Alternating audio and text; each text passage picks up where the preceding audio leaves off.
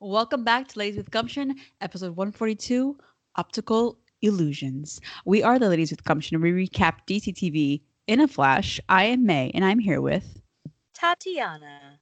And Jessica.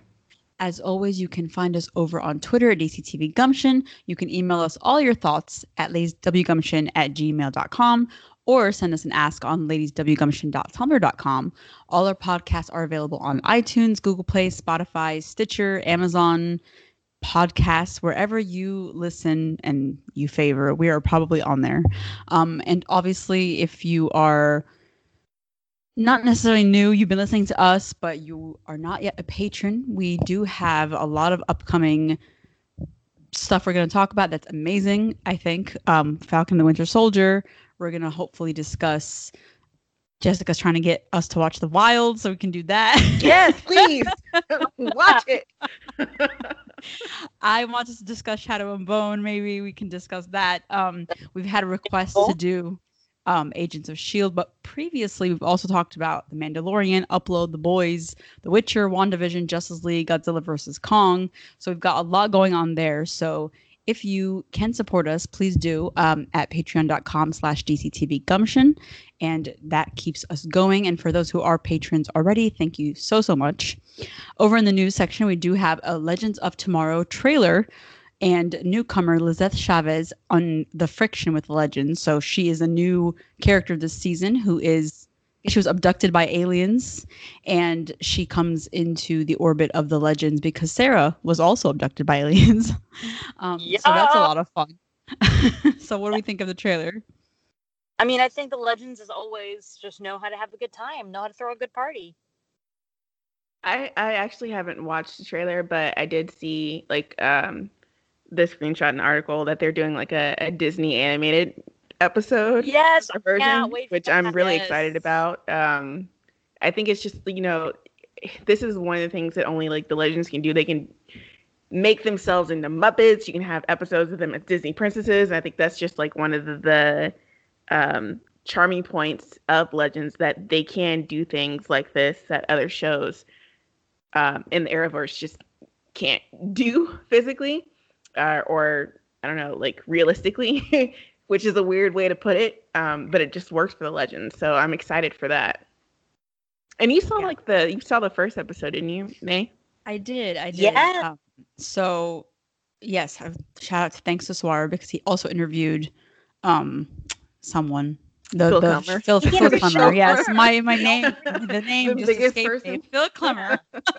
He had a really But, you know, I, I, I color. what was that? He had a really nice interview with Phil Klemmer on Nerds of Color. Yes, Mhm. he did, and it was a great interview, and you know, discussing obviously like Zari and uh, Behrad and what's going on with um. I'm brain dead today, but um, what is her name? Olivia. His character's name I forget. Oh, um, Constantine's. the one who doesn't remember. My God. Peter we're, we're awful. Legends has been on a break for too long, apparently. Oh apparently. my god. Um, but yes, she's you know he answered questions about her too, and I think that there's a lot of good stuff coming up. And I can say the first Oh, episode great. was very fun and pretty wild. There's like a twist in there that I saw, and I'm like, that that tracks. so I don't know. So I'll in the you ladies watch it. In the first episode, Sarah is in it, right? You just don't. Yes, see she is very. face. No, she's very much a part of the episode. Okay. yeah, she's heavily involved, um, off doing her own thing. Um, so yeah, it, it's it's just a lot of fun. Astra, is her name. thank you. Yes, Astra. Are you still talking about Constantine pseudo child? Is that whose name you couldn't Yes, think of? yeah. but I was gonna say Astrid, and I knew that wasn't right, so I just waited. You you were close. yeah. so yeah, um, and then over on Supergirl, we have uh, Azie's script. Blind Spots. It's going to be episode 12 of season six, and it's going to be directed by David Ramsey. She's very Yeah. excited about it. We're excited about it. Um, looking forward to all of that. And I think it's supposed to be a big Kelly episode as well. So that's Better. Thank God. Thank God that Kelly forget- gets an episode. She had to Yeah. write her first- She had- Oh, and they had um behind the scenes pictures of her in her full guardian costume, which was really cool. So very excited for her. I hope that they honestly do, you know, obviously ramp up her story because we're tired. um It is 2021. It's time. Yes, absolutely. And then Justice Society of America, World War II, um, came out, and Jessica has seen the movie. So, do you want to share some thoughts on that? Yes, it came out on um, digital, and I think it comes out in Blu-ray maybe this weekend if it hasn't already. Um, and it's a really good movie. Like I I enjoyed it a lot. Um, you know, obviously we had the the preview clip of Barry and Iris, and I did not know that I was psychic, but I was very psychic about what happened with Wes Allen in this movie. They're like bookends to the movie. Um, but basically, you know, like this the story is um, you know, a lot of it takes place. It's it centers on the Justice Society of America, but it's also um, a lot about Barry's story. Um, the Justice Society of America, like Diana, is a boss bitch. Like she is in control and in um, the leader of the Justice Society, and um, there's a lot of good dynamics with her and Barry. Um, them kind of like they kind of relate to each other on a certain level, even though um, there's a little bit of friction at first because you know Barry is from the not their time, and she's like, "Who are you?" kind of thing. Um, you have a lot of good um, bonding between both Barry and Jay. And Jay is not like like Grandpa Daddy. He's like younger. He's he's not gray. Oh, he, he doesn't have Jay's gray hairs yet gray. he's not gray yet. And it's it's kind of interesting because um, you know it feels like Barry is really young in his Flash journey.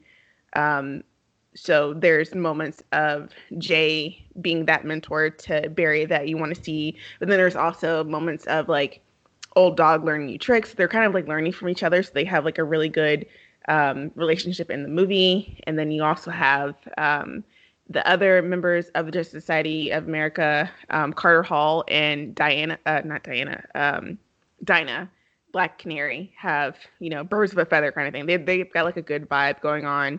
Um, Hourman and Jay have a good vibe. So there's all these like little dynamics. Um, there's a good twist in the movie. Um, so I think it's it's it's pretty it's a pretty good movie if you if you want to like sit down and watch anime. I feel like DC animated universe always have like really good writers with their movies and their shows, which I don't understand like where like how segmented the WB is. the that disconnect. yeah, right. that right. DCAU writers can't like also write scripts for the DCEU. I don't know where that disconnect is, but yeah, it's a very enjoyable movie, and I think people would, would like it a lot. So, um, if you have not seen it, yeah, I, I don't know like why. Also, why I don't know what their distribution is like because it's not out on HBO Max yet. Um, I don't know if it's ever going to be there. I feel like putting it on HBO Max would give it a lot more exposure. Um, but again, I don't know how their distribution channel works. So I Yeah, that's why I was confused because I did think. I mean, obviously, like the default is like, oh, I guess it's on HBO Max. So now I'll have to yeah. figure out another way to watch like, it. when on the tweet, like DC um, Comics was like, you know, it's out now. It's like, where is it on HBO Max? I can't find it. So I don't know what it is. I'm just glad that, um, you know, with Barry and Iris, Iris knew he was the Flash already, um, because That's always just- fun. yeah, it's it's nice that she they're they're not even married yet. They're dating, but she knows that he's Flash, which I feel like the way that um their relationship is in, in the movie, I kind of it kind of makes me want to see what they were like when they were dating or have them continue on with this universe storyline in other movies just to see where it goes from there. I feel like like maybe when they were dating, Iris got to a point where she was like tired of Barry being late or like all these excuses, and then maybe she was like, "I think we should call it quits," and that, and then he's like, "No, but I'm late because I'm the Flash," and so now that and that bought him like a grace period, you know, until now where she's like, "We've been dating for years, and you don't want to move this relationship forward," and so now she's like hit that point again. It was like, "What are we doing, Barry?" so I mean, it's they have like a really good dyna- dynamic, and I feel like it sets up. There is some. um there is a thread in here that could set it up for more future stories in this universe. Um, so I'm excited about that. I hope they they do it. I don't know what the the benchmark is for how well this movie is if they continue on this red line. Um, but I hope they do it for a variety of reasons. One of which is I would like to see more of Black Iris in the animated universe continuing forward. So we'll see what happens. Yes, excellent. Now we we need her to be in the Prime comics as well. So let's do it, DC. but I'm I'm glad that the movie was uh, good because I don't know why I worried that it wasn't. It was just going to be okay, but DCAU always delivers. So I don't know. Um, Yeah. I'm that's- definitely that's looking great. forward to watching. Yes, same. So maybe we can watch it and eventually review it for a Patreon episode if you all want. um, and then um, we have for Titans another casting person, another casting. So many characters on the show. Vincent Kartheiser is cast as Jonathan Crane. Um, so I don't know what his role is gonna be beyond him obviously being the scarecrow, but like how he's gonna get along with everybody else and what he's gonna be up to. Right, Um, can do more than like two episodes where he randomly shows up and you know Right. detonate some fear gas. And he gets one episode like named after him, and then we never see him again. or it'll be like an episode right after a cliffhanger where they just leave off that storyline right. Right. and then introduce him. If I'm not mistaken, Ah, this show. From um, Mad Men. If that was him, I hated his character in Mad Men, but he was real good at playing that horrible character. So so that means we'll we can look forward to him playing someone similar. Um exactly. yeah. and then for Stargirl, we have Stargirl news. So season two will debut on August 10, which seems like so far which away, is but a Tuesday. not. it's It is a Tuesday in August, Yeah. which is interesting because I mean, like we're off schedule with COVID and how like the shows premiere. But if Stargirl is premiering in August, I'm wondering where that lies with like the Flash and returning in like our regular scheduled fall prom- programming. I mean, in the um in the official press release, Batwoman and the Flash were the only ones that weren't there. So I feel like their seasons will be done because I don't feel like they're they will have as many breaks. I mean, as they'll the be- other shows They'll have. be done. Like the Yeah. season seven will be done, but I'm talking about like season eight and like moving forward, Oh, like yeah, when that will premiere. Yeah, I mean, yeah, that's a good point. I figured they'd just go back to the regular fall schedules, like October, because DC fandom is going to be October 16. Forgot to add. Um, so they're doing that again. Um, But then that of- only gives Stargirl August and September before Flash comes back. So that's that's and then like Supergirl also like returns in August, right? Because we're getting uh, Superman and Lois back in May, like next week. So Yeah, but they could move Superman and Lois to mid-season because I feel like that's what they originally wanted to do anyway. But we'll we will see. Um, what else? Supergirl will also have its remaining 13 episodes um, premiere in August on August 24.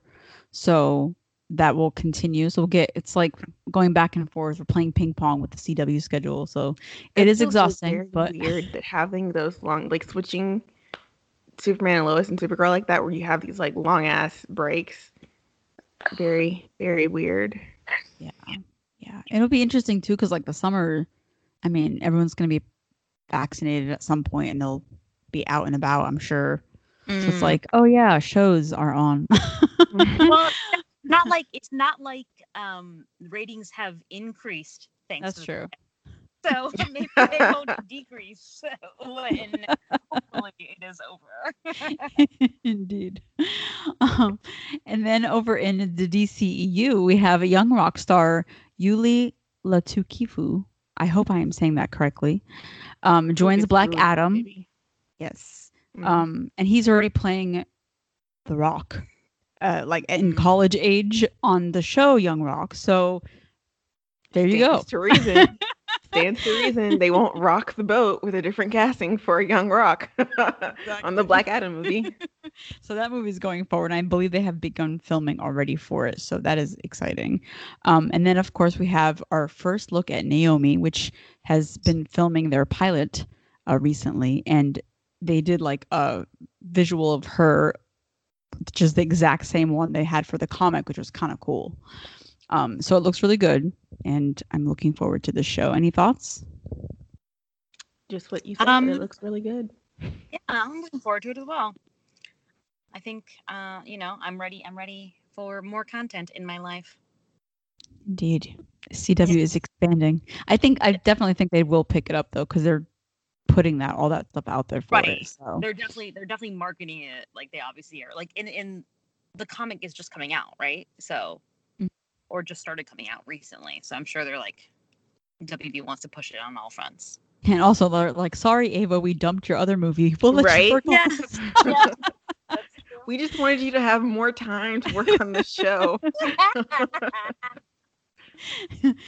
All right, that was a lot of news. but Now we will move into the main portion of our podcast where we will talk about Supergirl and Black Lightning, which were the only two shows on this week. Jessica will be our host for this podcast, and she will take it away. Yes, so side A is Black Lightning, Catfish, and the Crosshairs.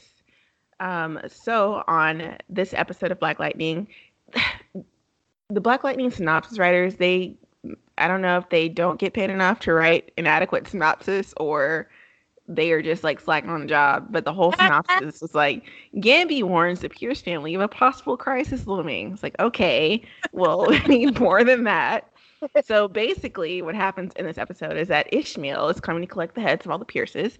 Um, so obviously, like Anissa fills in Gambi and her dad on the um, attack on her and Grace, and so Gambi does some research with TC, and he's like, "Look, this guy is like military, and he is blah blah blah blah blah, and he's trying to get in the League of Assassins, and it's a big deal." Um, everyone's like, okay, we have to be careful. And the only one not taking this right seriously is JJ, aka Jen.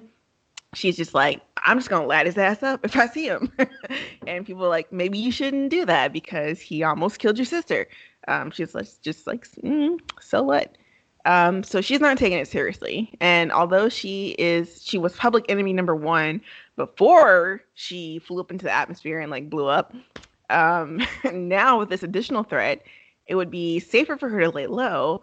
But when a cute boy is in need of funds for his school music program, it's up to Lightning to come to the social media rescue. Um, so she does that, and there's some some flirting going on between her and um, Uriah. Um, but using social media to flex for your crush is not Jefferson's idea of superheroing responsibly.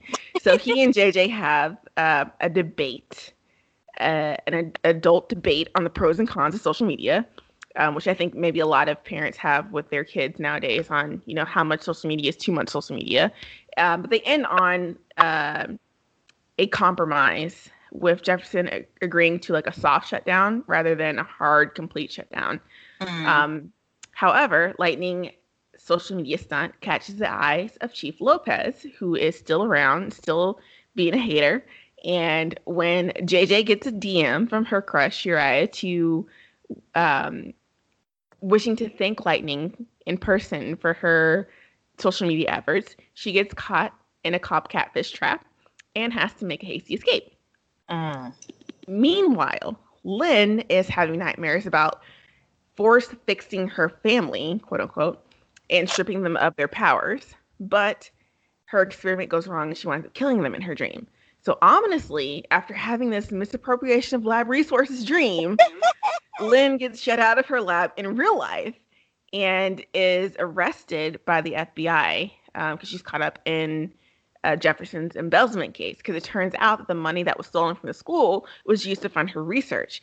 And that's not a good thing. Lynn finds herself scared, confused, and alone going through the prison intake process.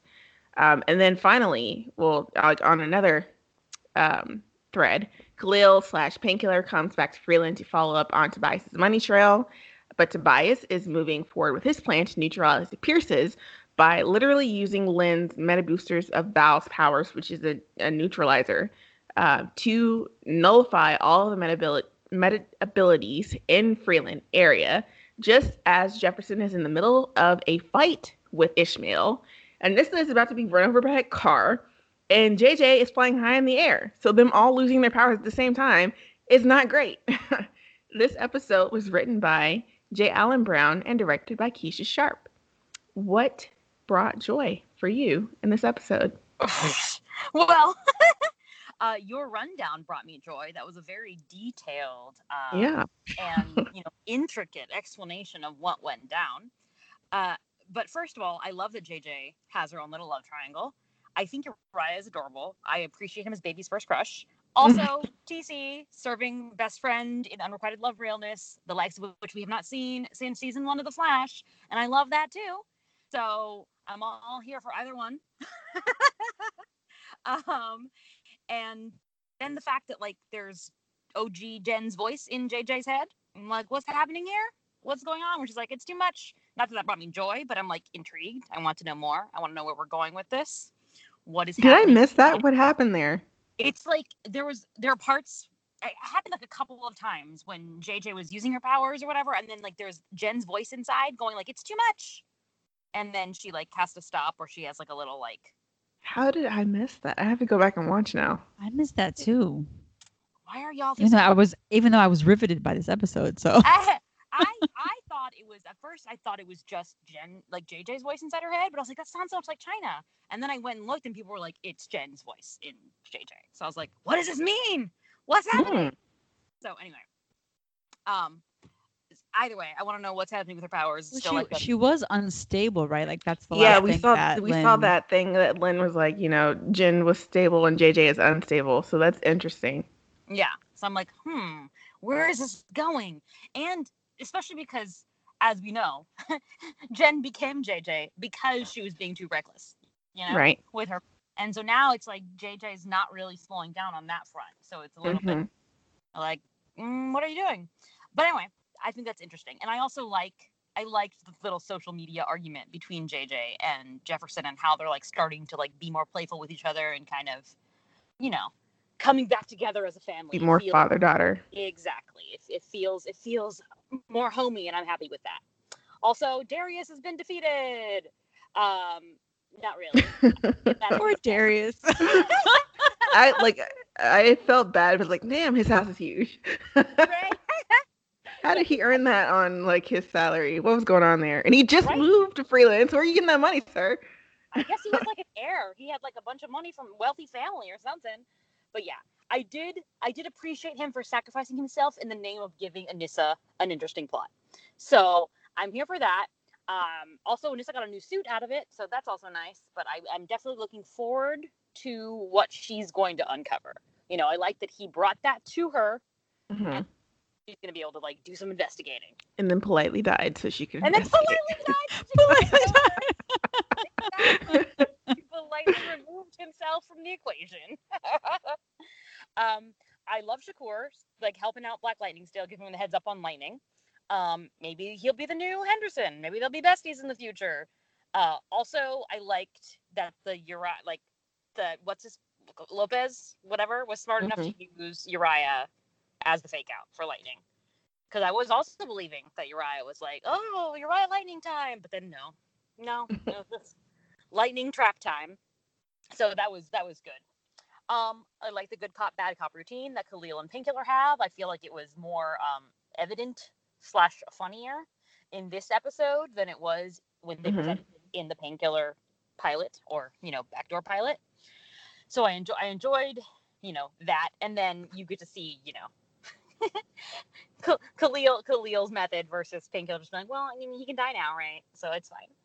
Um, and what else? I think the ending, like, on the one hand, like, yes, it's a good, not a fake out necessarily, but it's a good cliffhanger, right? Like, what's going to happen? They're losing their powers. Mhm. So I guess that's good. However, we already have had Jen, like, Jen falling from the sky. fall out of while flying midair. So I don't know. This is happening a lot to her. Concern. you Um, would think she would stop flying or get scared. Right, she fear. Yeah, exactly. But yeah, that about sums up my joys. Please, please take it away, ladies. May, did you watch the episode this time? I did watch the episode. I had enough time to watch this episode. No, um, last week was just hectic, but this week's was this episode was so good. Um, there was just like a- so much tension, and the pacing was amazing, and I like the fact that they didn't just you know relegate Khalil to like you get your own backdoor pilot. We're gonna leave you there now. People are gonna not forget that you exist, but like you're not going to be part of what's going on with the rest of the show.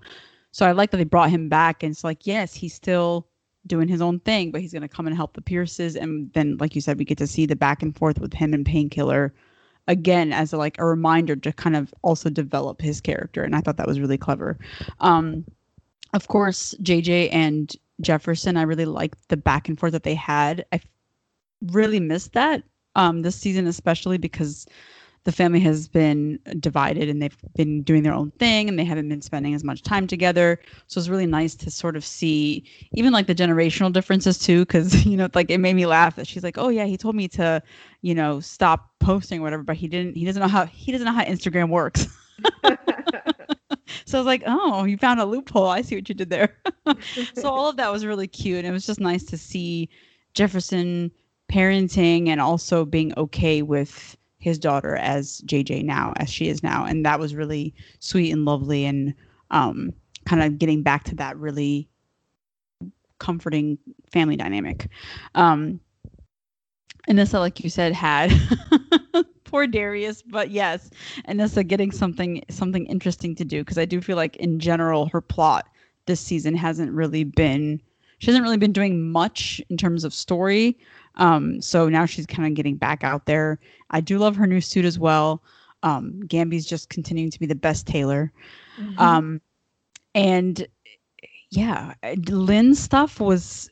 I feel so bad for Lynn this season. Like she just, this is not a joy, but like going through it. She's going through it, and but I do appreciate like this focus on her because you know for a couple episodes we didn't have the therapy. Now she's back in therapy, and she's sort of seeing like dreaming about the worst case scenario of what she would do to her family, but also her experimentation that she's been going on. Um, she's been doing. Cannot speak today, but like also what her work really means to her, and then have in that same episode the devastation of having all of that taken away. Twenty six years of research, and just hard work and effort, and all of these things that she really loves taken out. Um, was really really hard to watch, but it was also really good storytelling because I think it raised the stakes, it raised the tension. Um, so and while I felt yes, she was amazing this episode. Like just watching her going through all of those emotions, excellent, excellent acting. Um, I also think as much as I hate Lopez, like I just can't stand her character whatsoever. Um, the fact that she, you know, she has a goal. She's like, I'm going to bring down lightning. I don't want her to have this popularity for whatever reason. I just hate metahumans. I'm going to do this. And the fact that she read, you know, Uriah and Jen's body language um, mm-hmm. and decided, oh, yeah, these two might like each other. So I'm going to use that against them. I was like, smart lady. Um, and just like in general, like TC and JJ I love TC. I think he's been one of the greatest characters to come into the show. So yeah, I, he's like I constantly just want to give him a hug. He's just a great character. Um, and I love the vibe that he has with JJ. Like they're back and forth. You know, he does seem like he's got a crush on her, and he really appreciates her for who she is because he's always trying to protect her. And maybe it's a little bit of guilt too, like what happened last time. But he's been doing that even before you know her transition so mm-hmm. it's like really it's a really cute dynamic and i hope it does go somewhere um but for now i am just happy to like see them on screen and just kind of be there for each other because i feel like he's sort of part of the pierce family for good now he's like that son you know jefferson never had so it was really really um, nice to see all of that uh, going on as well um yeah, I think that about sums it up. It was just like a really solid episode that's really, really developed everything that was that was happening up to now. I agree. It gave what it was supposed to have gave. And that was it's like it was one of the stronger Black Lightning episodes this season, in my opinion, which is I feel like it's saying something just because of the fact that I haven't really liked this season particularly. Um I was I just felt like I was in, invested in this episode and um, it kind of like delivered on all of its plots. And I said I was not like last week. I said I wasn't going to ship JJ and TC, but I lied, dear listener, to myself and to y'all. in this episode, like you know, because I think like last week, you know, when she was like flirting with Uriah, and she's like, "Oh my god, no one has been showing me around at all," and he was like, "Excuse me." I was over here. Um, but this episode, like when they were, I was like, you know what? I was fooled by Brandon and, and Jen before, so let me not. But this episode, when they were like on the roof and, you know, she was talking about like, she was like, Tati said that she was in like a love triangle between her, Uriah, and um, TC. But I also feel like you could also call it a triangle between her, Lightning, and Uriah. So it's like, mm-hmm. that's that's very um because this is like one of the, the the superhero kind of tropes that we haven't fully been able to see in any of the other shows. Like we could have done it with um it was like half baked with the Flash, right? Um with you know the Flash, Iris and Barry. They never really fully went down that road. And here I feel like you know it's like a, a, a full out thing with um JJ, Uriah and Lightning. Um, but like while she's like talking through this with TC and you know debating like, oh, when do I, when do I need to be Lightning and when do I need to be JJ? oh, he can't be too into Lightning because then it's not enough room for JJ. Blah blah blah. And he's like, well, why can't JJ be enough? And he, like the look that he gives her, she's like heart eyes, like, come on, TC, you can do it. and now I'm, I'm on I'm on the ship again. So I, I like heartache, I guess. I don't know. but hopefully, hopefully at least it's something. Pining. Pining. Yeah. Um, but I, I mean, and it's not even that I hate Uriah because I like Uriah too. Like either way that this situation is going is all good for Jade. And then her ex came back in the picture in the same episode. So like, oh. much romantic drama. Um, but I, I, you know, I like Uriah. I think he's also cute, and I think that they have good chemistry with JJ. Um, so, but I was like, you know, when she went and um, met him as JJ, and she like kissed him, and he was like, oh. and I was like, hmm. so whatever is going on there, it's very, very interesting, and I, and I like it a lot. Um, let's see, what else did I like? Um, I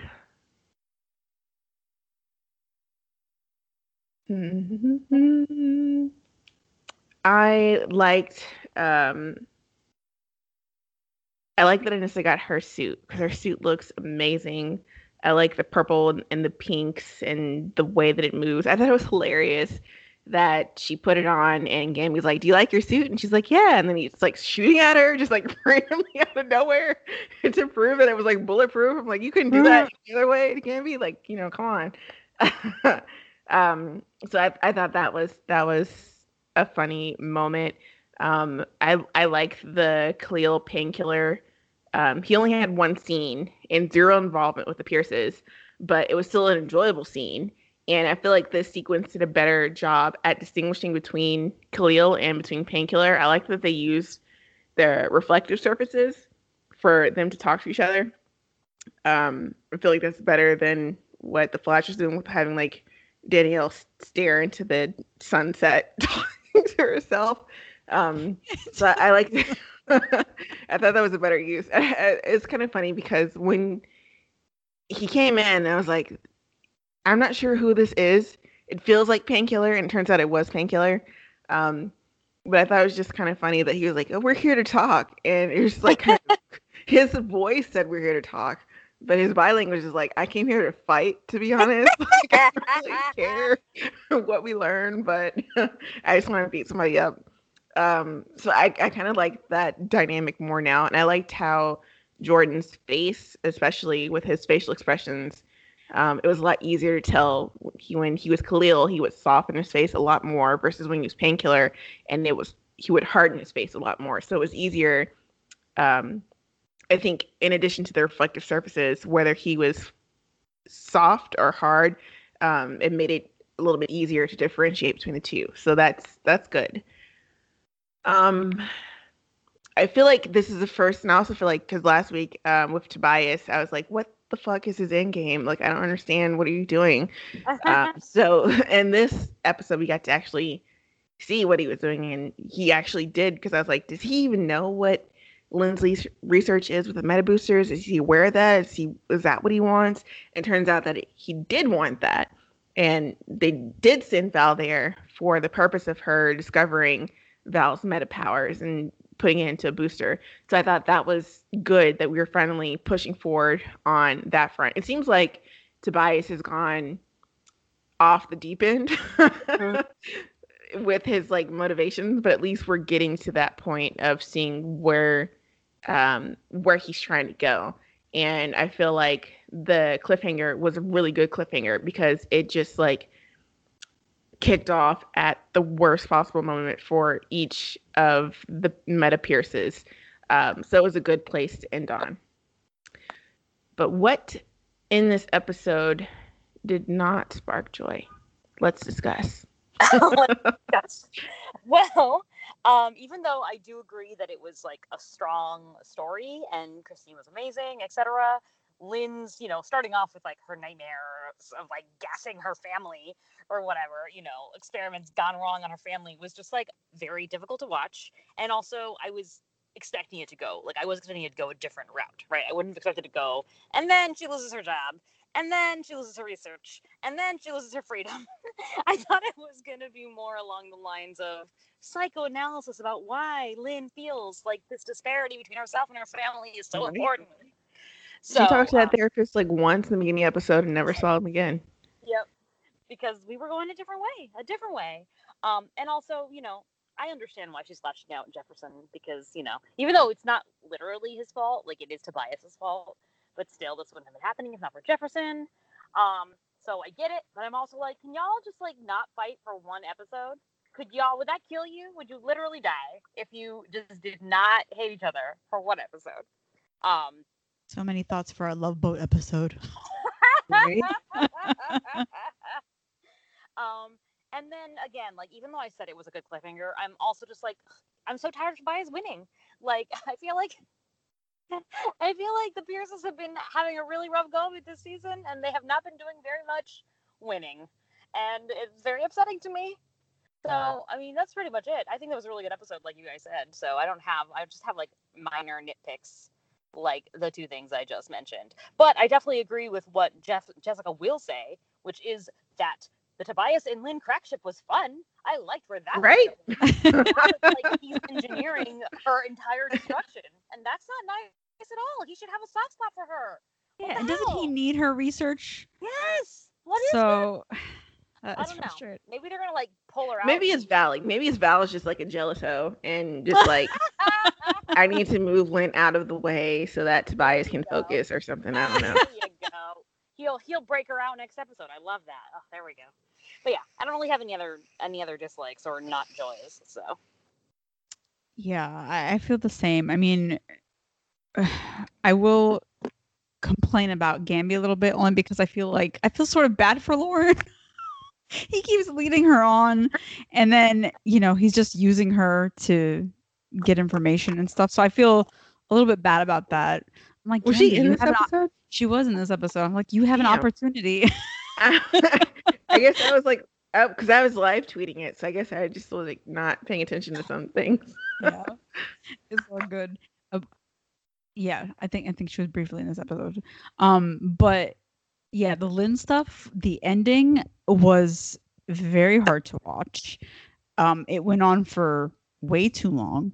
Um, like every detail, it was just it was a lot, and you know, like I get what they were going for, but I feel like they could also shaved off a couple of minutes of it um, because it was it was very very hard um, to have to like witness her go through that. Um, and just because she was also on a losing streak in general, like over the course of the episode, it was just it was just brutal from like start to finish.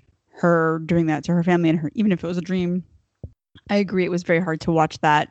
Um, and also it, it would have been interesting to explore like is it because of her experiments with like her shooting up herself with the different powers and stuff that she felt like she had to take away her family's powers to i don't know make sense of what was happening like that would have been interesting. But yeah just it was just really hard to watch all of that um and i feel like it didn't it really didn't need to be that long. Yeah, um, for this episode, I, I definitely agree with you about the the Lynn scene. I felt like it was, and I feel like it goes back to what I was saying last week about um, trauma porn with Black Lightning and how they just feel like they like to do that. Um, I yeah, I felt like really really bad for her, and it feels like her whole storyline this episode, like her nightmare of killing her family, um, that was extreme, and it felt like it was going somewhere with therapy because it's like uh, there when I saw, I was like, there's no way that she would do this.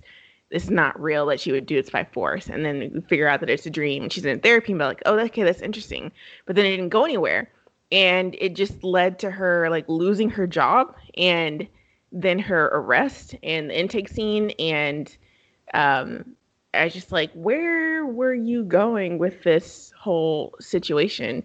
Um, it just felt like very violating. And to be honest, like I know, like Tati said, like I know it's not technically Jeff's fault, but I still, I still want to make it Jeff's fault, just because like of his whole like this whole shit with with Tobias and Jeff is like going off on you know this whole thing with Tobias and um, he's been you know serious about it from the beginning and and to the point where he's like, Lynn, you should risk your sobriety for to find out what Tobias is doing and blah blah blah blah.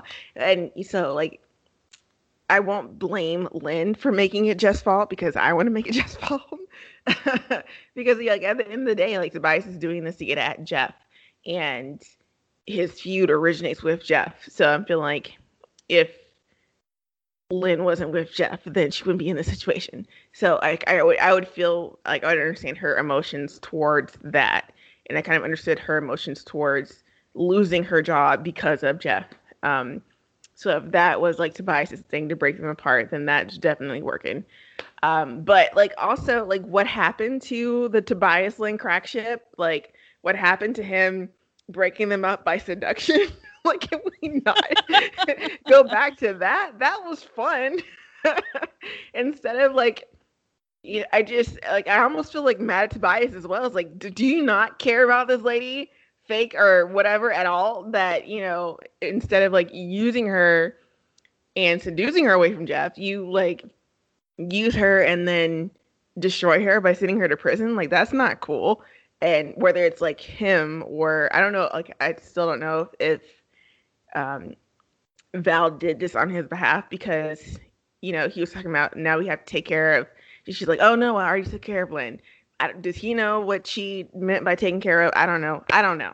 I, I'm I'm assuming too much emotion onto Tobias. It probably is not there. But I'm just saying, like, like, could we not go another route with Lynn that didn't wind up with her humiliated, alone, confused, scared, with um, an unsympathetic police officer in intake and having to go through all this. Right. And you kind of think about like in reality, that is what people go through with the intake process and how um, you know the cavity search and and all of that kind of stuff. So it's very uh, raw experience that you know you're seeing this because we um, have empathy for Lynn as a character that we've known, and we know that she's not in the situation because of herself. Um, seeing her go through that, you have empathy for that, and you think about like what people go through in real life having to do this, but and it's still very like difficult to watch um and for it to go on like as as long as it did.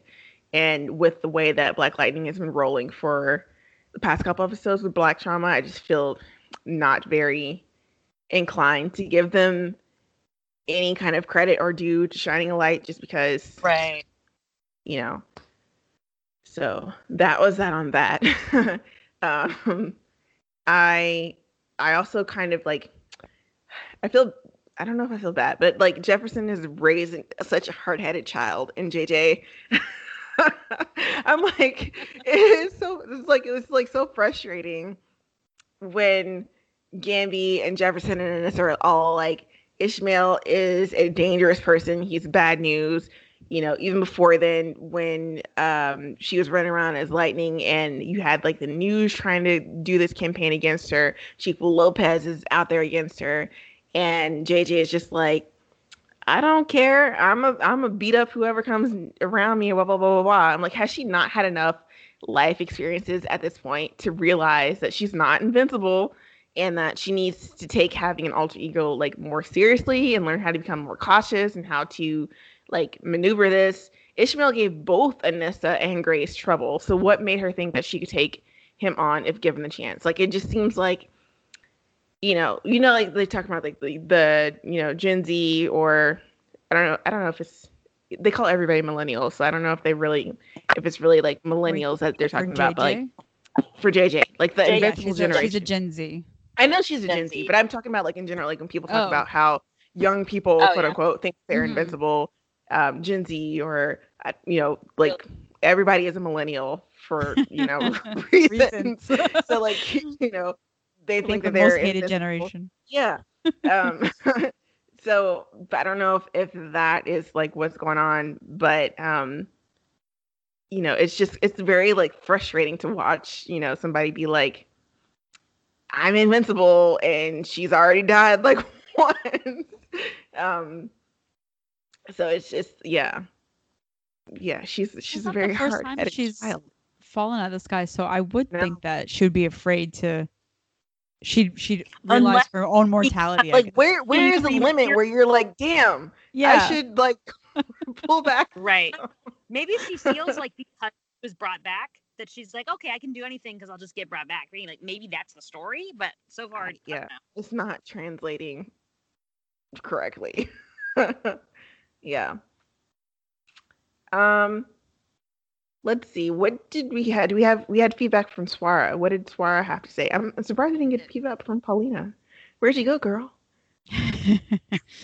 What did Swara um, have to say? Swara says, "This is an interesting and upsetting episode of Black Lightning. Again, continuing the internal family dynamics and drama, which remains the show's core strength and where it does best. But this episode also felt disjointed from the rest of the season by introducing one too many plot hurdles. Why exactly had the metas lost their powers? This honestly felt like it had little build-up besides the meta hate." The argument between Jen and Jefferson on how present she can be online felt real and earned. Again, wish we got more of this sooner in the series. And how they talk through the problem was realistic. Jen was overall great this episode. I wish we had Grace present to continue more of the dynamic, but I guess they didn't want to pay Chantal for this episode. Um, on on another topic, I suppose the question is of how tired we are of viewers of Lynn and Jefferson's fights, but I think for what they did in this episode, they did it rather well in the way that felt rooted to the wire to the wider conflict of the season. I don't know what they're doing exactly with incarcerating Lynn. This scene was super upsetting and likely could have used a trigger warning. Frankly, it seems like another instance of the show relishing in black trauma, and it was completely unnecessary. Last point, I guess we're getting a lot more of Khalil and Painkiller than we anticipated this season, hoping that psychs me up more for his spinoff. Thank you for your feedback, Swara. And yeah, Paulina. Paulina has abandoned us. We're upset. I know. If there's no Flash, there's no Paulina, I guess. um, do we have any predictions for Black Lightning? Will Jen fall out of the sky to her death? Will Anissa get hit by that car? Their I feel powers will turn on at the last second. Somehow. Or, or they'll be saved by some other person whose powers work differently. You know, I don't know. Khalil will show up. Something he, he will be like right at the point JJ. where JJ is about to JJ. fall and catch Yeah. her. Yeah, and then he'll be like, "Ooh, who are you?" And he'll be like, "Oh, wait a second. That would be admittedly funny. Oh my god! I'm waiting for that And then, to and then up. JJ is romancing um, Uriah as Lightning, uh, TC as Jen, and then Khalil as JJ. Wow. No, she's got it going on this season. I don't know that I have any predictions other than maybe like the only way that I could think of because I don't think anyone's gonna like randomly come in and save all three people at the same time. Maybe Val's meta booster doesn't work as long as they thought it was gonna work, or because I don't know, like Lynn's doohickey was supposed to do something. I don't. I guess it was like a delivery device. I don't really understand how long it was supposed to deliver or what it was. I don't know how he used it to get boost Val's meta boosters. So the only thing I can think of is maybe that it malfunctions because they rushed delivery on it because dude was about to die and their powers come back on at the last minute. I don't know, but I like that. I can see that happening. It's it's I don't know. we'll see. We'll see next week. Tune in next week. um, so moving over into side B, caloric consumption. We have Supergirl. Nia and Brainy attempt to save Supergirl from the Phantom Zone by time traveling back to Kara's home in 2009. So they go back to Midvale um, and they are targeting the night of prom. So they're dressed up in their prom gear.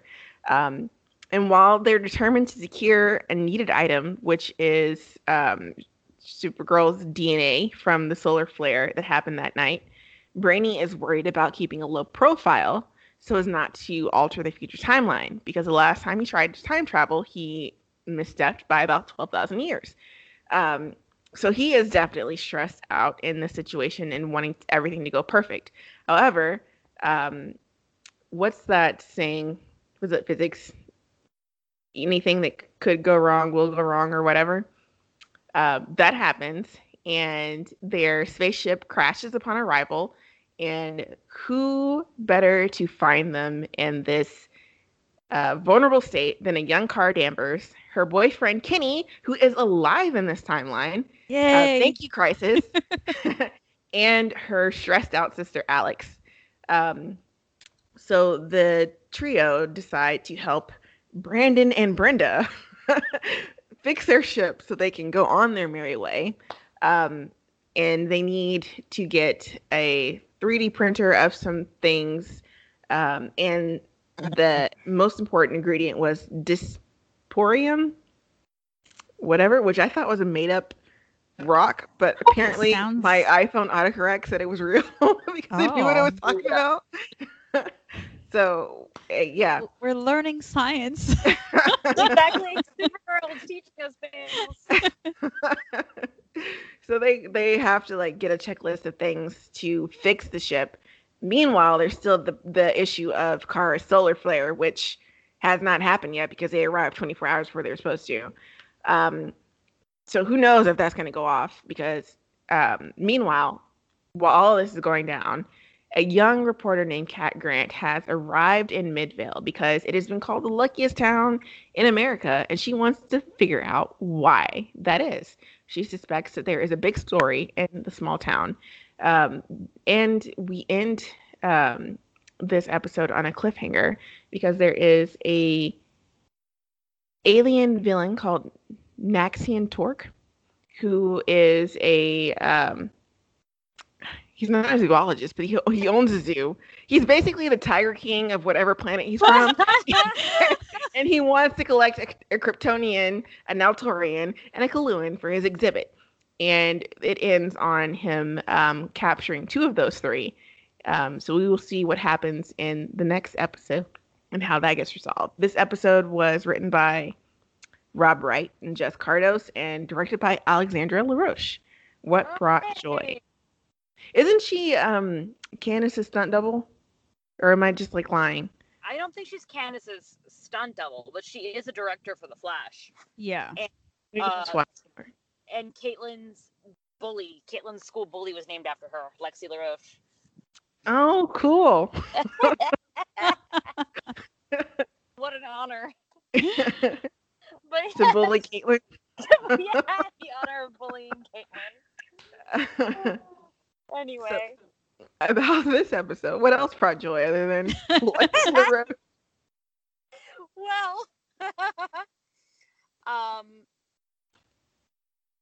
I felt much joy in the whole episode. I thought there was like an awesome way to return to Midvale and not just that but kind of like expand on the whole world that we were introduced to back in like season 3. So, the casting remains on point. It was already great. Like young Kara and young Alex are perfect for their roles, and now we add to that young Kat Grant, who totally was channeling uh, Calista Flockhart. Even if like the years don't make sense, because I think this is only like six years before the first episode of Supergirl. so I'm like, I don't think Calista Flockhart looked like that six years ago, but it doesn't matter because because I believed it, I bought it uh, when I was watching it. Um, also i love that brainy and nia got to you know be the center of proceedings for once i love that they had to go they were the ones that went on the adventure Um, I loved their Brandon and Brenda personalities, uh, and just like the fact that they were able to make a funny "What's up" joke in 2021. How far it's like on all the way from ba- like it went all the way past basic back to iconoclast, and so I'm really proud of them for that. Um, also, just yeah, they were super awkward and didn't know how to treat young Kara and Alex. I love that they had to give themselves these elaborate backstories that still actually tie into what they are really, you know, feeling what they really have gone through. Uh, Nia and Kara bonding over moms and powers was beautiful to witness. Kenny and Brainy nerding out together. Um, the joke about uh, about you know like them having to build a 3D printer together uh, was really really cute. And I feel like in I just don't know how they did it, but in one episode with Kenny, um, they have managed to build a ship for Kara that is rootable, like more rootable than Yes. other ships. Yeah. Oh my god. I Yes. don't know. I was don't like, know. when I saw, I was like, I would, I want to know what happened with Kenny and Kara now. Like, I want him to like, if they came back and that was like the OTP, like I would be okay. Like, I'm sorry, William, but Yeah, no offense, William. They're like, we're finally gonna give her a romance in season six, and it was with an ex that Right. we Yes. we we actually like. bring him back. Exactly. I would love for it to, and then because then you have that whole like it's built in like they had to grow apart because she obviously didn't stay in Midvale and you know w- work out of the makeshift uh, um, fortress of solitude that he made her, which was actually really cute that he did that. Right? Mhm. That's a cute idea. It's not his fault that she did not tell him that she is not going to stay in Midvale. Right. Um, but anyway, so they obviously had to go grow apart because of that, and then they meet each other again in the present. Oh my god! And here's the thing too. I don't want to say I don't want to say it, but I'm gonna say it. Okay. um, the difference, the biggest difference, aside from the fact that he was written as actually someone who's just there to support his girlfriend, which makes him automatically the most readable, uh, is that it, Melissa Benoist was not there. Did not add chemistry to the ship. Do you know what I'm saying? Because Melissa, bless her heart, did not even have chemistry with her own husband. So I feel like that helps. Anyway, and we already primed to like it when when adult him comes. So it wouldn't Oh matter that they don't have chemistry anymore because we were already remember their their youthful chemistry. So anyway, okay. Um, aside from that, um, I did love the part about uh, first that Nia was struggling because she's remembering her mom. She wishes she could call her mom, but if she does that, then she might change the timeline. You know, so I was concerned. I was deeply concerned she'd call her mother, and that would change the timeline. You know, um, and then on the other hand, we have Brainy still trying to process how to process feelings and not understanding. Um, so the return of his stress eating, which is a little bit funny, but her singing nine to five to help him calm down was oh yeah. that was iconic. That was the best thing that ever happened to me. Uh, so yeah, I loved all of that. Um, also, I think that just the fact that Kenny lived as a consequence of crisis, I guess it was, and then that that affected the way that Brainy and Nia saw young Kara. I think was just like the best use of changes to crisis that has happened so far in the Arrowverse. So good job with that. Um, I enjoyed following Kat Grant and her investigations. I loved Alex trying to outmaneuver her, um, and I thought that the like tension and the like sister fights between Ka- Alex and Kara about her powers, about who was more responsible, about who was given up what for who, uh, was very realistic and also was a good exploration of the tension that always exists in their relationship, but which they have grown out of, or which you know they are too busy actually facing death, you know, potential death every episode to actually worry about. So yeah, all in all, uh, two thumbs up, two enthusiastic thumbs up. Agree. What about you, May? Agree. but I will say it's really funny that this show just does not know an Eliza. She, they don't know who she is. she does not exist on any earth. um, I but other than that, I really really enjoyed this episode. It was just it was just pure fun, and I don't know why I automatically thought that they were gonna be in the '90s and 2009, and then Nia saying she was like 12 years old in 2009. I was like, my God. so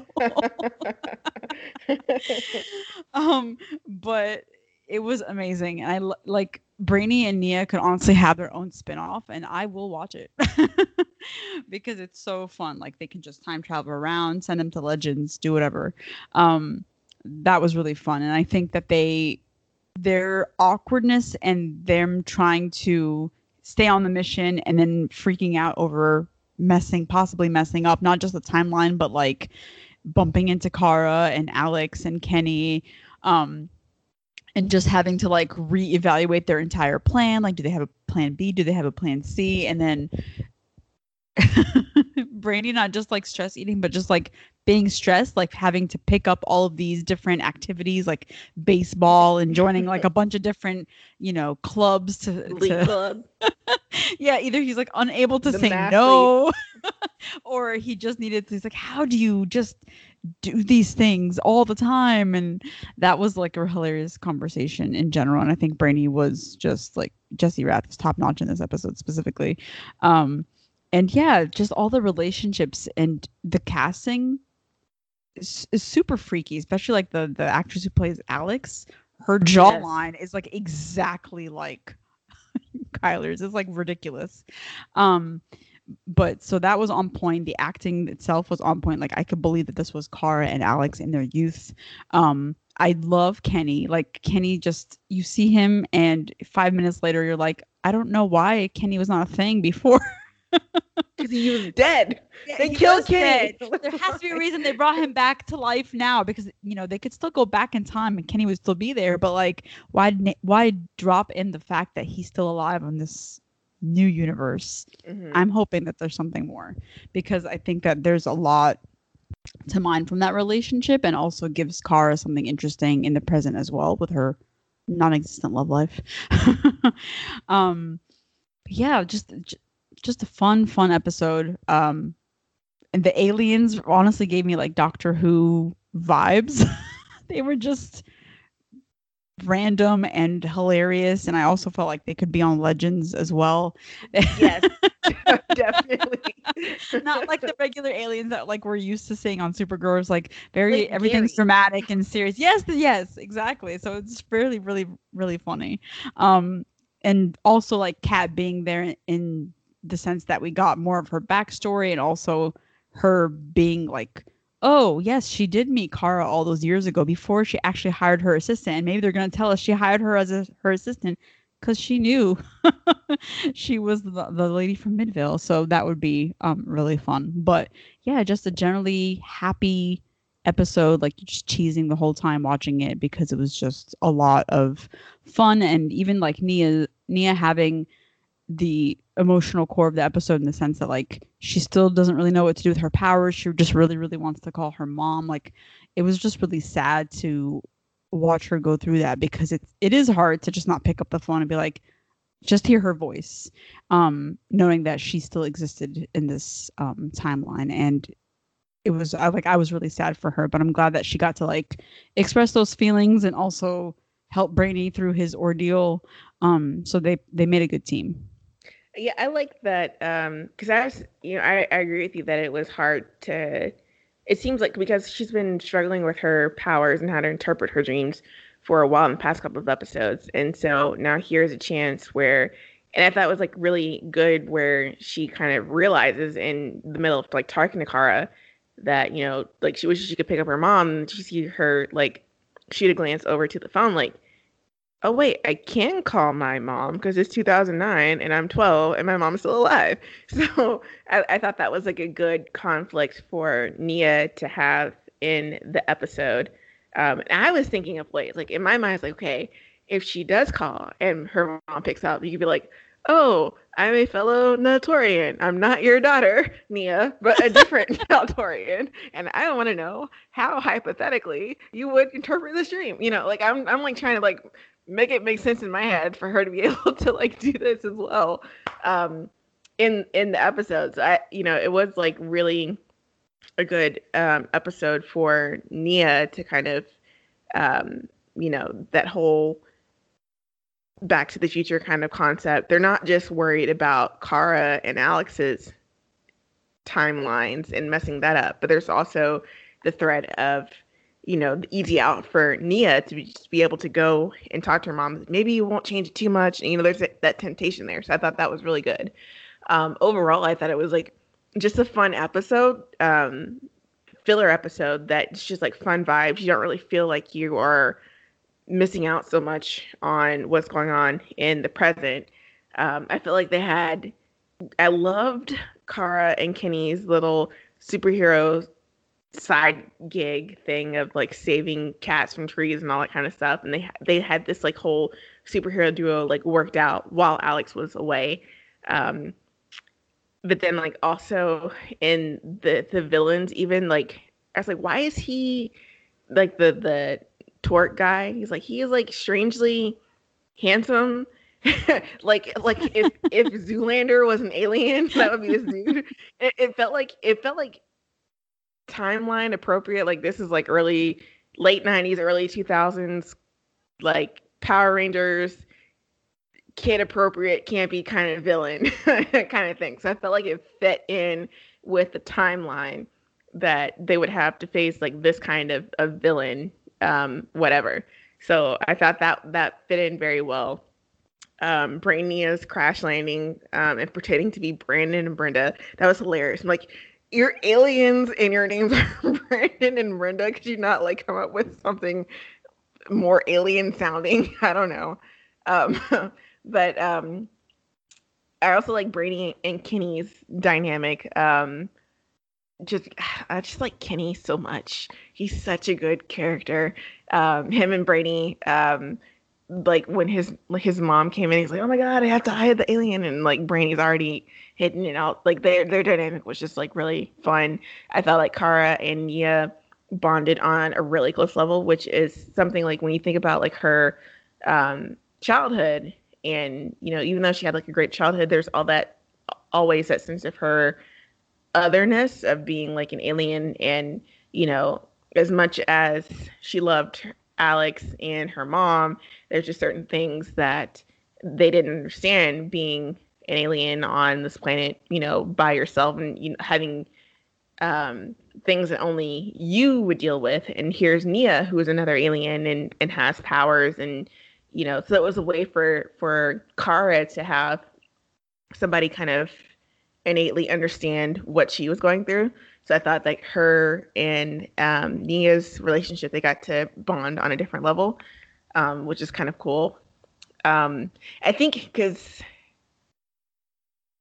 it makes sense. And, and you know, I knew we were getting young cabs. Like, well, how does she come into this and the whole her whole connection with Kara and um, being suspicious of her? But it makes sense why Kat was there with the newspaper calling it the luckiest town in America, and you're like, no town is that lucky. So it makes sense why Kat was going there to uncover what the real story was.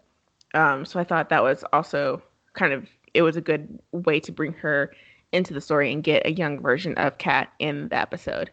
Um, and then I agree, like especially with young Alex, like it's just spot on. Like I don't know how like Chyler when she was like directing the episode, she's like, "You are me. Like how is this? how is this happening? I don't understand." Um, but yeah, um, I overall I, I really at the CW are doing I yeah. Great job. Great job, guys. Because that was that was spot on. Um so yeah, what did not spark joy about this episode? I think in general, like this episode, like I thought it was just gonna end. so I was surprised they're like to be continued, and I'm like, okay, I don't know. Um, I guess them arriving like 24 hours beforehand was an issue, so they're like, well, we have more things to explore, which is a clever way to, you know, not have Melissa in an episode and right, the rest right. of the cast, um, and then just carry on with with Brainy and Nia. So while I like that we're getting to spend more time with them the plot isn't that thick for them to have another episode for it. Um, but we'll I guess we'll see what happens with the aliens. And I honestly like I like Alex generally, but this episode she was like starting to get on my nerves and I don't usually mm-hmm. get as annoyed of Alex as maybe some other people do. Um, but this like it was just laying it on thick and then they it's like they keep bringing up these issues of how alex feels about you know, sort of raising Kara because, you know, Eliza's not around. Um, but there's this message that like they keep in the sense that they keep bringing it up over and over again every time they revisit the past or sometimes when alex gets super protective in the present and then they haven't i think they've maybe touched upon the subject like once and they've talked about it and you know hash things out but in general it always feels like there's an elephant in the room regarding the burden of one sister over the other and it doesn't ever seem to get like no one ever gets past those feelings um and so I don't think that they needed to like lay it on so thick in this episode. Like we already know what the issues were, and it was just a lot um, from Alex specifically to kind of like make. I don't know. I felt bad for Kara because like she was just trying to help and trying to use her powers. Like Superman did it; he was fine. And then you also had Kenny who was helping, and that's great. Like I love the fact that he knew who she was, so it didn't need to be this extra thing of you know wanting to make sure that she doesn't reveal her powers to anyone and just kind of keep quiet. It's a lot. Uh, yeah, that's pretty much my dislike or lack of joy for the episode too. Was mostly, mostly Alex, because like I said, I mean, I said it was realistic, and it is, and I do think that those are the kind of things that you don't really get over, and that even you can talk about it many times, but the like the dynamic is always going to stay the same. It's never going to change, and you're never going to take away what already happened. But mm-hmm. also, Kara didn't ask for her planet to be destroyed. Kara didn't ask to be taken in by the no-show parents that are Jeremiah and whatever her name is. We just mentioned Eliza. Her. Eliza, yes, thank you. Um, and Kara didn't ask for, um, you know, Alex to take over running her life. So, so it's like I understand where Alex is coming from, but she's putting a lot on currently uh, a traumatized teenage girl, you know, even if she is a super powerful alien. Uh, so anyway, uh, she was especially annoying in this episode, uh, and I don't like remembering this this facet of Alex. So you know, great job playing Alex when she's like that, but I don't, you know, like to see it. Other than that, I I thought the cliffhanger was fun, but I agree that they were stretching it a little bit thin. I thought the aliens the aliens were really funny um, and like the whole idea of like a collector, but for you know Supergirl world instead of I guess Guardians of the Galaxy, uh, is enjoyable. I'm I'm here for it, but um, but it would also just kind of like very juvenile. Like they just added it there mm-hmm. so that then they can have whatever they're going to have, right? Whatever they're going to add with Cat. Yeah. Oh, I feel like it's like an appropriate level daddy for a teenage right. Supergirl. I guess yeah. That's what it is. Um, so yeah, but otherwise, I really enjoyed the episode, so I got no complaints. Yeah, I mean, I get what you're saying about Alex. I feel like like it was very um trying like having Alex, you know, be such so much of a control freak in the episode, but you know, like you said, like it's stuff that we knew about their past and that it wasn't as tight of a relationship as it is in the present. Um, so you can't really change that. So Alex is just going to be who she was back then. Um, but I like I definitely get what you y'all are saying about how it's also like I, I thought like the that that fight or argument they had was really good. Um, and the fact that it was like all this like tension that Alex was feeling, but then also like Kara got to be like, you know, I didn't ask y'all to to give I didn't ask you to like stay home from Europe and not go to Europe because of me and all this kind of stuff. And, you know, she is like an orphan pretty much. Like she left her whole world. Like, how do you say to someone whose home got destroyed and all their family is presumed dead that you're not mature and you don't have any life experiences like that, you know, it seems like maybe not equivalent speaking in equivalencies, but um so that was that was kind of harsh from from both sides. And like um you know especially like coming from from alex like even though I, I get where she was coming from it's still kind of hard to see that side of of their relationship that you know you don't really want to go backwards in that um but i think like overall with this episode i agree like did this happen I, I felt like I was watching the episode and it kept going, and I'm like, there's only three minutes left, but they still haven't solved the whole solar flare thing. and like, this this episode really need to be a two-parter? Um, so I, I agree with you. I feel like it. I don't know if it's going to be like a part and a half. Like maybe they get back to the present in the mid part of the next episode. I'm not sure. Um, but I'm not really sure it, needed to be a two-parter, other than the fact that they wanted to waste time creatively of not having like Melissa there and you know doing what they needed to do, I guess. Um, also, like Brainy was stressing me out. Like he was stressing me the fuck out with how much he was stressing. Um, like this whole kind of um, destructive coping mechanism pattern with him um, eating his feelings, and then you know with him being like, "Oh, I can replace feelings with you know the whole the club." Like the whole thing was like um, humorous in the fact that Kenny told him, "Do not leave the lab," and he left the lab for chips, and then wound up in the Glee Club and baseball club and mathletes and all this other stuff. And Kenny trying to like uh, be like, "What happened to you?" and like all of that was like humorous, but just him spiraling because of his, emotions and try to avoid his emotions by spiraling into other things was like very stressing and then like him taking it out on Nia and all that kind of stuff. It like it ended very well. I really I, I should have said that in my joys that I loved Nia singing um 9 to 5 by Dolly Parton and that being like her favorite song and all of that. But I just kind of felt like Brainy did a lot to like he he stressed me out, he stressed me out. like it was like a lot. Um so you know that was not as joyful for me. Um and then I also like I don't see why Kara wanting to go to National City instead of Midvale was going to spell out the end of her relationship with Kenny. Like I don't understand. Kenny's not stuck in Midvale. He's not like a failed athlete that needs to stay in Midvale to live out his whatever dreams. He's not like his his mom isn't sick and he has to stay here to take care of her. She's very healthy. We saw her. She's doing all right. Um, so I don't really understand why their world has to be confined to Midvale. Um, like when she was applying to other schools, did they not like say let's apply to a couple of schools? like did he not apply to other schools?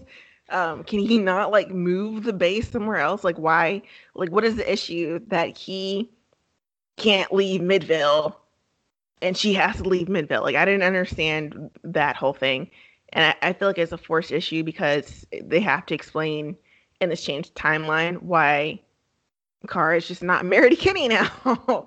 but um, yeah, so I don't I don't know how they'll how they'll figure all that out. And then I'm sorry, like all to all the cat stands. Um, and I know like you liked her in this uh, episode. I just didn't like her vibe, especially when she came in to Midvale and she was like giving me Karen vibes with her coffee order to like the guy in in, in like the milkshake shop or whatever. It's like this is not you're not you don't have Pulitzers yet. You are not the head of a Catco organization yet. Like calm down, Cat. You don't have to do all this. So I didn't like her vibes. She could have like come in a little a little more eager and a little less entitled. Sorry. Yeah. Yeah, I agree about that. And it's funny because like this was over 10 years ago now and I'm like, Lois Lane is still like the best report. I'm like, wasn't she just starting out? How old is Lois? what did our listeners have to say? We have feedback from a couple different yes, people. we do. Ooh. We have hear it. feedback from Shang, who says, bullet points, lovely. He says, ah, so this is how the show would be if they tried to be campy instead of tackling socio-political issues without any actual nuance towards the topic. Excellent. Very up my alley. um, Alex being so fucking exasperated about everything around her and aching to kick someone's ass. Chef's chef's kiss.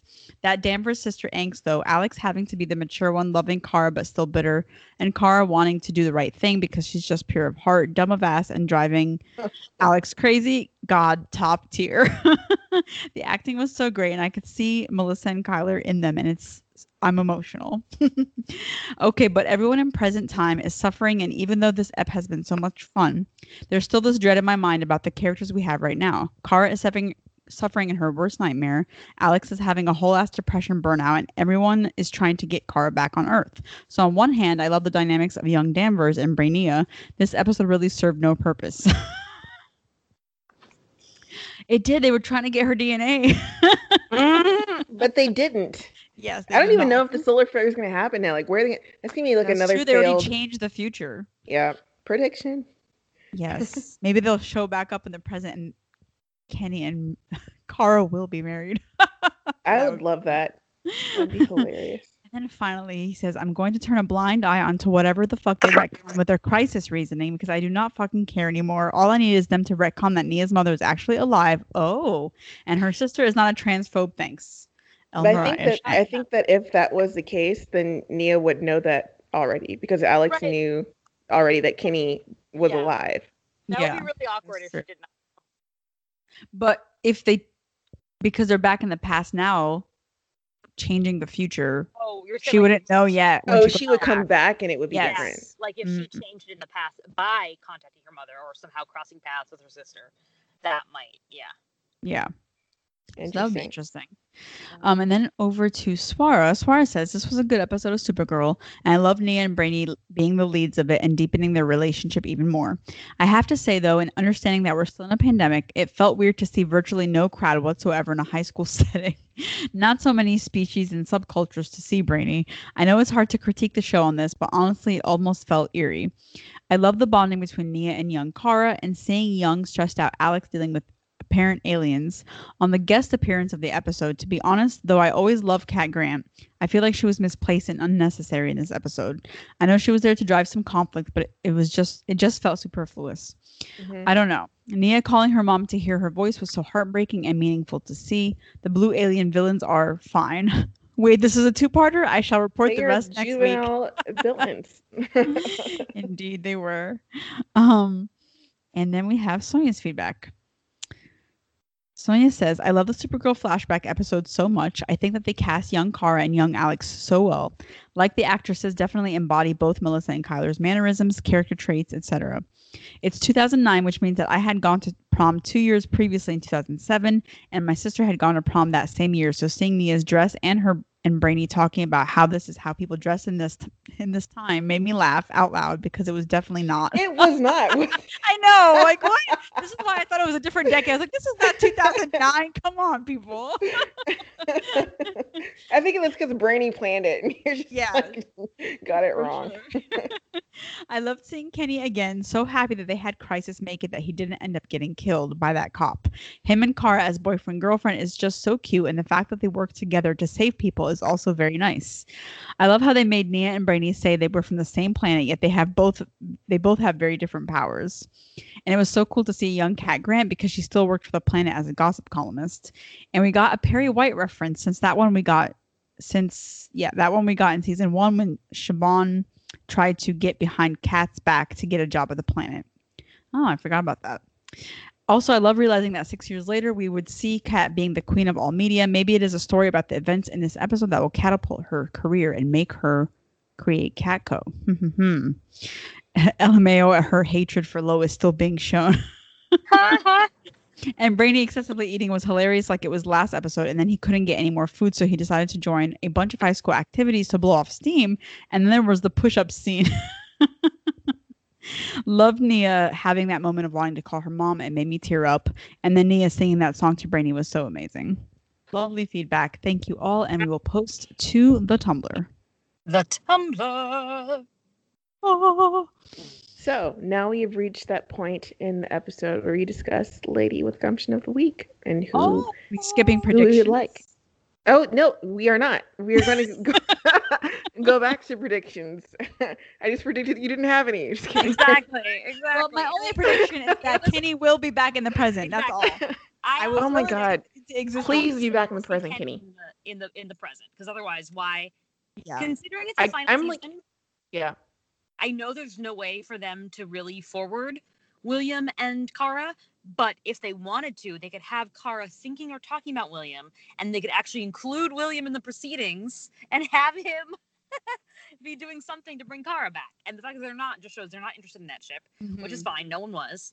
And now we've got Kenny. So let's go. just bring Kenny back. Like I'm like one of the things like this is because this is a two-parter, and Kenny survived not being dead before, and so there's always that that like n- like little thing of you know will they kill him? That because we're not like messing with the timeline right? Like Brainy and Nia are um in the past and they've already messed up a little bit where he like the the alien dude is at large instead of like in prison in Uruguay or whatever.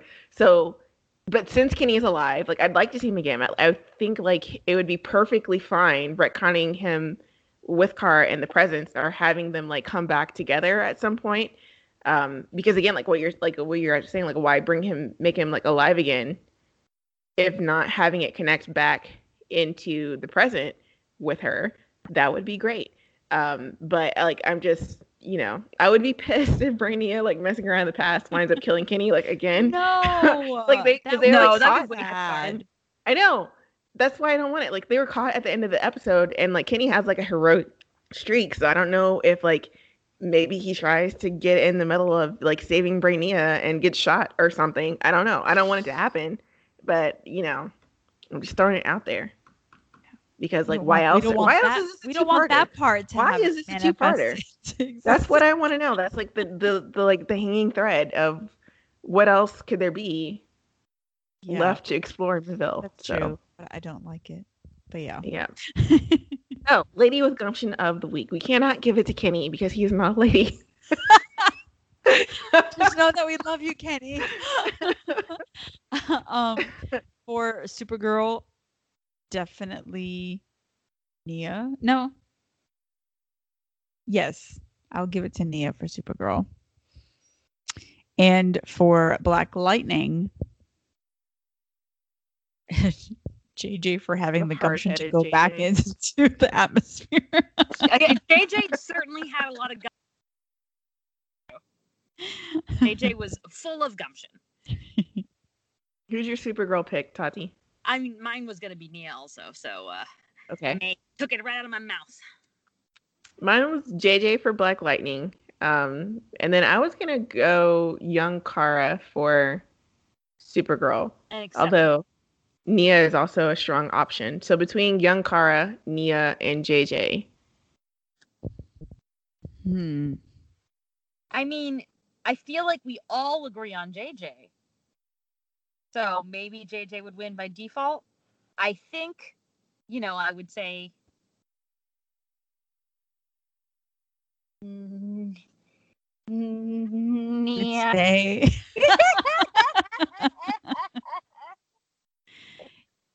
Yeah, I agree about Nia.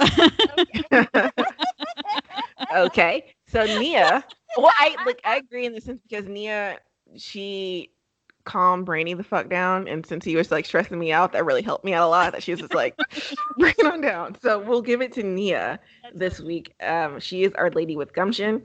Um, that is all for this week.